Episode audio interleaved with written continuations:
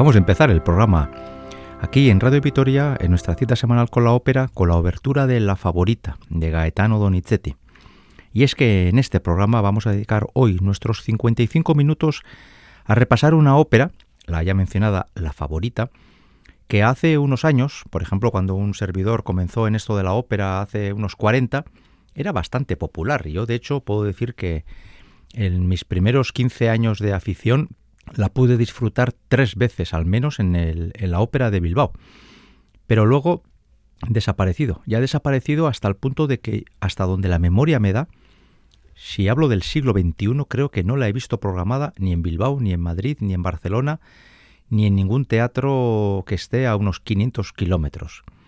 De vez en cuando me entero que en Italia o en otros sitios se hace, pero desde luego ha perdido la gran popularidad que tuvo hace unos años. Y es que después de la Segunda Guerra Mundial eh, hubo tenores, y esta es la clave, hubo tenores que pusieron muy de moda esta ópera y también mezzosopranos, porque es una de las poquísimas óperas de Donizetti donde la protagonista femenina no es una soprano, sino una mezzosoprano, pues también hubo cantantes que la pusieron muy de moda Y, bien, eh, se cantaría con más o, menos rigor estilístico, pero lo cierto es que cantar la favorita era poco menos que algo obligado para un tenor de ley. Ya se sabe que la favorita es, por ejemplo, una ópera que está muy unida a la leyenda de Julián Gallarre, el tenor navarro roncalés, que fue una de las grandes figuras del siglo anterior. ¿no? Pero hoy en día, ya digo, esta ópera está relativamente olvidada. Bien, eh, nos situamos en el siglo XIV. Los reinos cristianos de la península ibérica están recuperando ya el terreno que en su momento conquistaron los musulmanes y apenas quedan unos pocos vestigios en torno al reino nazarí, al reino de Granada. Y en este momento comienza una ópera y comenzamos precisamente en un convento, en un convento en Santiago de Compostela, donde un grupo de monjes eh, salen y uno de ellos, de nombre Fernando, le va a decir a su padre prior que eh, está pensando en abandonar los hábitos porque ha conocido a una mujer y se ha enamorado de esa mujer. ¿Cómo describe el tenor, porque es el tenor, el protagonista, este fraile, cómo describe a, esa mujer que ha conocido y de la que está tan enamorado? Pues es una mujer virgen, es un ángel. Virgen aquí cojámoslo en el sentido de una especie de alegoría de la Virgen María como una mujer pura, una mujer referencial. Y es un ángel porque es para este hombre, esta mujer que ha conocido es casi celestial, ¿no? Y él se encuentra absolutamente enamorado de una forma platónica, de una forma desinteresada. Y es así como describe a su padre prior este, este hecho, ¿no? Un ángel idío. Y vamos a escuchar precisamente en una página breve, la más breve del programa de hoy, cómo describe el tenor a su padre prior a esta mujer tan extraordinaria. Lo vamos a escuchar en una grabación, y no es casualidad, del Gran Teatro del Liceu de Barcelona de 1966, es decir, cuando esta ópera estaba en pleno apogeo y en plena fama, con la voz de un cantante catalán también, y que para Pavarotti era la voz más hermosa que él jamás había oído, la de Jaume Aragal.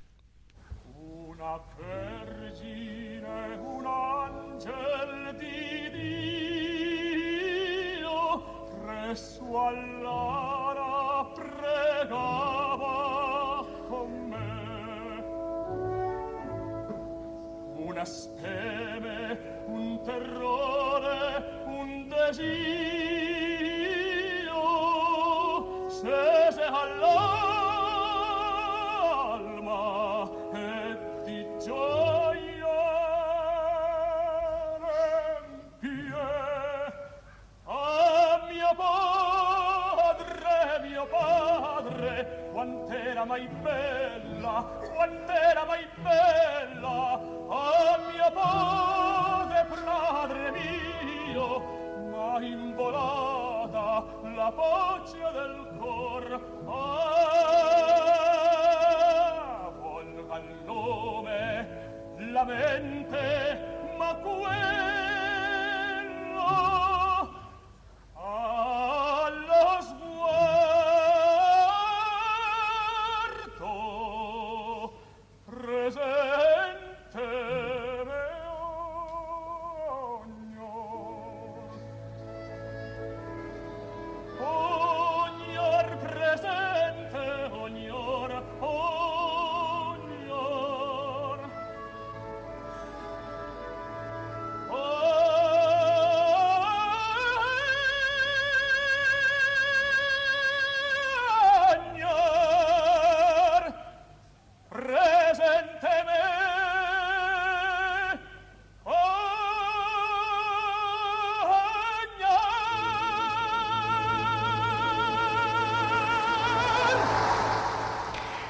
Acabamos de escuchar eh, la razón principal por la que esta ópera era tan querida por los tenores líricos, ¿no? Esta, y luego escucharemos otra, que es eh, el aria más célebre de esta ópera. Esa ascensión a los agudos, que sí, claro, que si los tienes, porque hay que tenerlos y hay que tenerlos rotundos, nada de dubitativos ni andar ahí con medias tintas. Aragal en esta frase ha estado extraordinario. Yo tuve la fortuna de escuchar a Aragal dos o tres veces en directo y tengo para mi pesar, tengo que decir que nunca jamás le llegué a escuchar bien. Era una persona que tenía eh, problemas de miedo escénico y de nervios y era capaz de estar haciendo la mejor noche de su vida y de repente no sabes muy bien por qué, se le cruzaban los cables y aquello podía terminar en apenas unos minutos en un auténtico despropósito. Y eso me tocó vivir a mí, en un, si no recuerdo mal, en un Simón Bocanegra, en el Coliseo Albia de Bilbao. Pero sí, tuve con él, no tuve buena suerte, siempre pasaba algo y era una pena porque la voz, como decía Pavarotti, la voz era hermosísima. Vamos a volver a la favorita. Y vamos a explicar por qué el título de La favorita. ¿Qué es la favorita de qué? Bueno, pues eh, pónganse a pensar mal y acertarán. La favorita, que por cierto, de, en la ópera de nombre es Leonor de Guzmán, Leonor de Guzmán es la concubina favorita del rey Alfonso X de Castilla. Perdón, décimo, un décimo, un décimo. Es decir, estamos hablando de que esta mujer, que ha enamorado completamente a Fernando, es una de las concubinas del rey, cosa que todo el mundo en la corte lo sabe y por lo tanto es una mujer entre comillas, contaminada. Una mujer que está manchada con el estigma de haber sido la amante del rey, una de las amantes oficiales del rey, con lo cual ningún hombre, buen cristiano y un buen... Eh, pues eso, sobre todo un buen cristiano, podría casarse con una mujer que ya ha sido eh, eh, víctima de los deseos y de los caprichos de su rey. El rey puede tener amantes y eso se disculpa, pero esa mujer una vez que eh, algún día pasará, ¿no? que el rey se canse de ella y la eche de, la corte, esa mujer ya queda estigmatizada, marcada por el hecho de haber aceptado ser la concubina del rey, como si hubiera tenido ella oportunidad de decir que no. Pero el pobre Fernando no sabe nada, con lo cual él se va a acercar hasta el lugar donde está esta mujer, un lugar muy lujoso, él aún no es consciente de que todo ese palacio donde ella vive es parte del pago que el rey le hace por sus servicios amorosos sexuales, allá que se planta el bueno de Fernando, Fernando queda obnubilado, primero ante la belleza de ella, ¿no? Y segundo, al ver el lujo que le rodea y piensa que puede ser una mujer de alta alcurnia y quizás se le quede lejos a él, un hombre de más baja condición social, y van a tener el primer dúo, este encuentro eh, ardoroso entre ella y él. Ella cree, que él ya sabe su condición de concubina. Por lo tanto, está encantada de que haya un hombre que le perdone el pecado que ha cometido y la acepte como es. Lejos está de imaginar por ahora que él lo que está es viviendo en la más absoluta ignorancia. Él ve en Leonor una mujer, hermosa, atractiva y de la que él se ha enamorado. Y lejos está de imaginar su condición, su verdadera condición en torno a la corte del rey. Así que se juntan en este palacio y tienen este primer encuentro delante del espectador. Tenor y mezzosoprano, los dos grandes protagonistas de la ópera, van a cantar lo de E Fiavero, que es ese momento en el que eh, ambos comienzan a, ya a mostrarse uno al otro y la otra al uno el amor que entre ellos está surgiendo. Vamos a escuchar otra grabación en directo del Teatro Colón de Buenos Aires de otro año significativo, 1967. Y es que todas las grabaciones de la favorita, casi todas, las grandes eh, referencias discográficas son de los años 60 y 70, que es cuando esta ópera era muy conocida. Y vamos a escuchar a los que para muchos son los dos grandes protagonistas eh, eh, de ambas cuerdas, como, como mezzosoprano Fiorenza Cosotto, el tenor es Alfredo Kraus. Este es el dúo entre Leonor y Fernando en el acto primero de la favorita.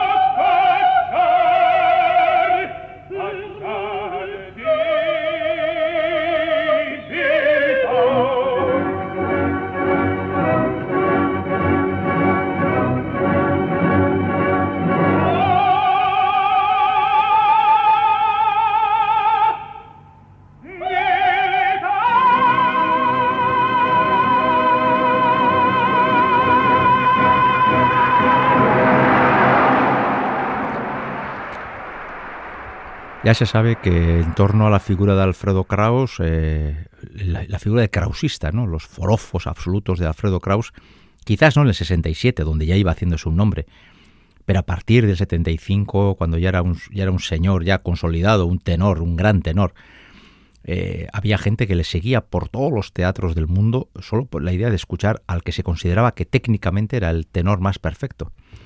Eh, los más jóvenes que puedan escuchar este programa quizás sientan un poco de envidia si les digo que tuve la fortuna de escuchar esta ópera cantada por Alfredo Kraus en Bilbao, allá por los 80, y que tuve también la fortuna, creo que, de escucharle en directo tres o cuatro óperas.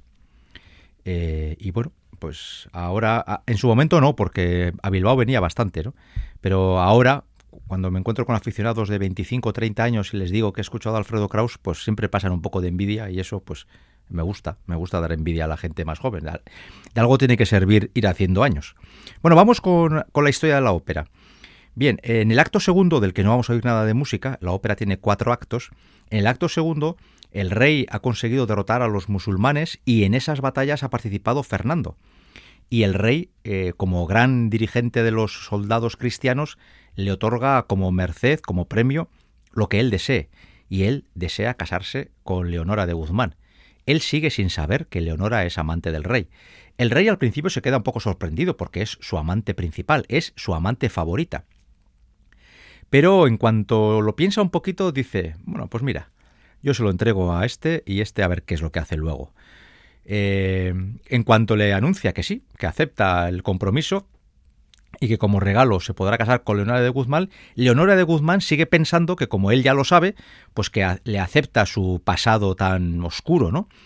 Pero en la corte empiezan enseguida los cuchicheos, los, los comentarios eh, irónicos y con bastante mala leche, y el pobre Fernando va imaginando que algo está pasando. Eh, Leonora, le, que le quiere mandar un mensaje a través de su criada Inés de lo que puede pasar, pero Inés va a ser detenida y el pobre Fernando se va a enterar por comentarios muy con mucha mala leche de la corte de que Leonora de Guzmán es la amante favorita del rey y como es tradición su reacción va a ser furibunda. ¿Cómo? Que me voy a casar con la favorita del rey. Y en cuanto se entera de eso, rompe el matrimonio, se enfada con ella y todo su honor queda en entredicho, la, su familia queda mancillada y él lo único que desea es volver a recuperar ese honor perdido. Y ahí entramos en la parte más, eh, más masculina de la ópera, ¿no? Donde, eh, donde él va a reaccionar de una forma furibunda, a, echándole la culpa a ella y, sin saber que ella ha intentado contarle la verdad en más de una ocasión, pero que las cosas no han salido como él quería. Antes de esta explosión de, de, de rabia de Fernando al saber que se le ha entregado la, mana, la mano de un amante del rey, eh, vamos a asistir al área principal de la favorita, la que da título a la ópera. Y esta favorita va a cantar eh, Oh mío Fernando, su área, su gran momento, porque es el momento en el que ella quiere decirle a, a su amado cuál es su pasado y que sea capaz de tener la generosidad suficiente para perdonarle y aceptarla tal y como es. Ella es muy consciente de que con ese pasado, en la corte, en un mundo cristiano, su vida ya está condenada, ¿no? Porque se ha dedicado a vender su cuerpo, aunque sea a la figura del rey. Y en esta historia, en este área, eh, esta Leonora de Guzmán saca todo su sentimiento, todo su interior, esperando encontrar en el hombre al que ella también ama la generosidad suficiente. Lejos está de ella de imaginar que va a ocurrir exactamente todo lo contrario. Vamos a oír este aria en la voz de una, de la, de una mezzosoprano actual, para muchos la mejor y la más adecuada para cantar este papel, Elina Garanza. Este es el área O mio Fernando del acto tercero.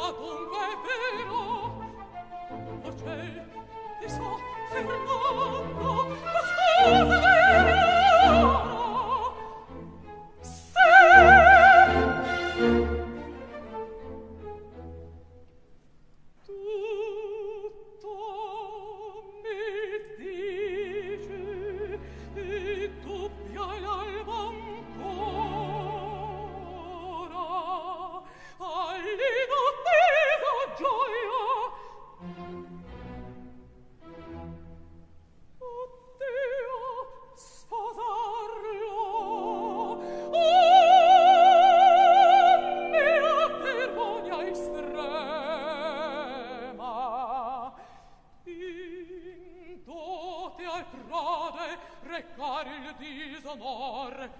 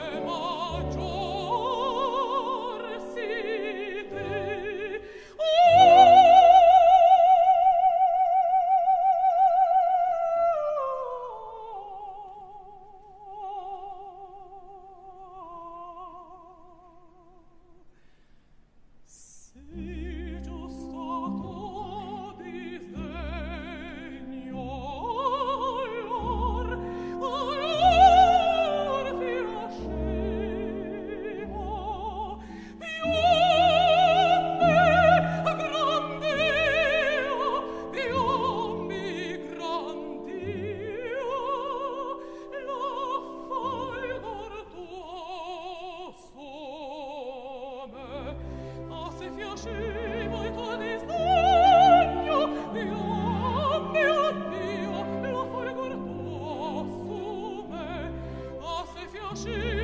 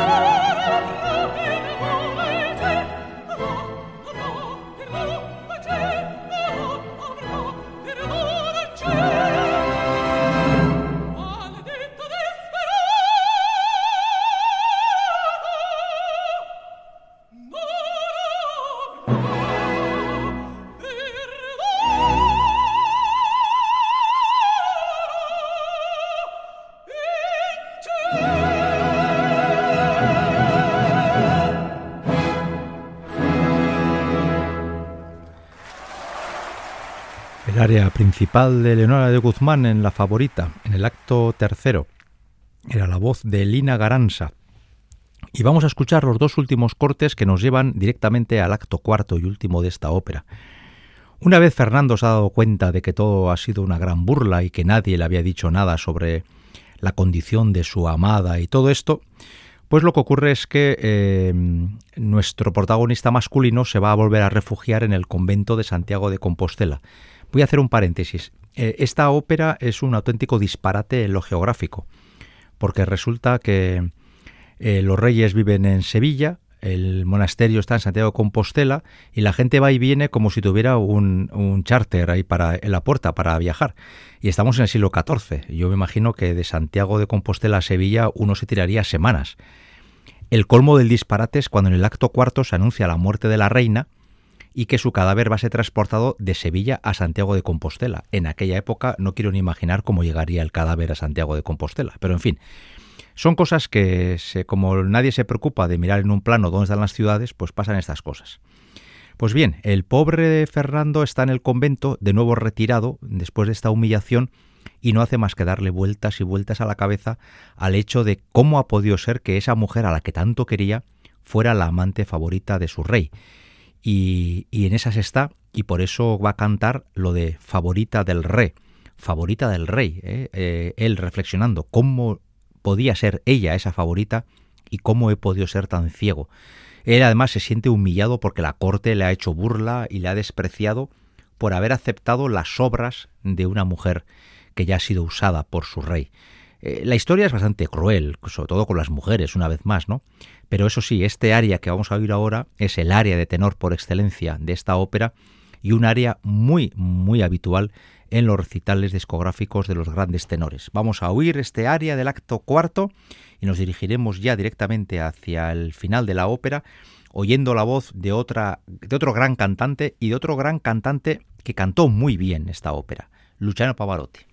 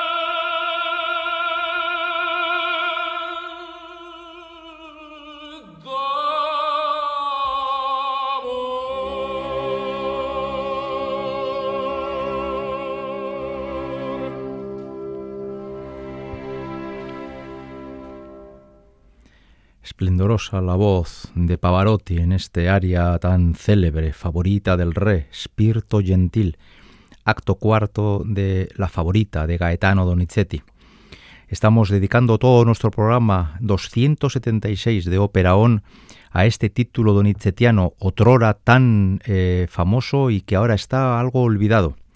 Gorka Torre en el apartado técnico y un servidor Enrique Bert ante el micrófono somos quienes estamos construyendo esta propuesta para que todo aficionado a la ópera o aquel que haya caído en esta emisora y en este programa de casualidad tenga la suerte de disfrutar de grandes voces, de un gran título y del género más hermoso que jamás diseñó el ser humano, que es la ópera. Por eso le dedicamos todas las semanas una cita de 55 minutos. Vamos con la escena final de la ópera. Nada más acabar este aria, el, ahora monje, Fernando, va a ver a un peregrino eh, arrodillado en el suelo, en Santiago de Compostela rezando y se va a acercar hacia él para darle su ayuda. Al acercarse se dará cuenta que es Leonora de Guzmán, que ha llegado hasta allá para pedirle perdón. Al principio la reacción de, de Fernando va a ser enérgica, pero poco a poco su corazón se irá ablandando y terminará perdonando y abrazando a Leonora de Guzmán, que sin embargo está absolutamente agotada del viaje y de las circunstancias ella va a morir en los brazos de su amado. Ese va a ser el único momento que van a encontrar en la vida para poder vivir su amor en libertad, el momento en el que ella fallece en los brazos del que ahora es eh, monje en ese monasterio tan lejano de las tierras sevillanas. Con esta escena final vamos a despedir este programa y nuestro único objetivo ha sido acercarles un título para que si lo conozcan, lo disfruten y si no, tengan la suerte de haber podido escuchar una media hora o un poquito más de su música. Fedora Barbieri como Leonora de Guzmán y el tenor Gianni Raimondi como Ferrando, la batuta de Angelo Cuesta. Vamos a escuchar esta grabación, los últimos ocho minutos y pico de esta ópera y así cerramos este programa. En la confianza de haberles acercado un poquito a este mundo fascinante de la ópera. Hasta la semana que viene.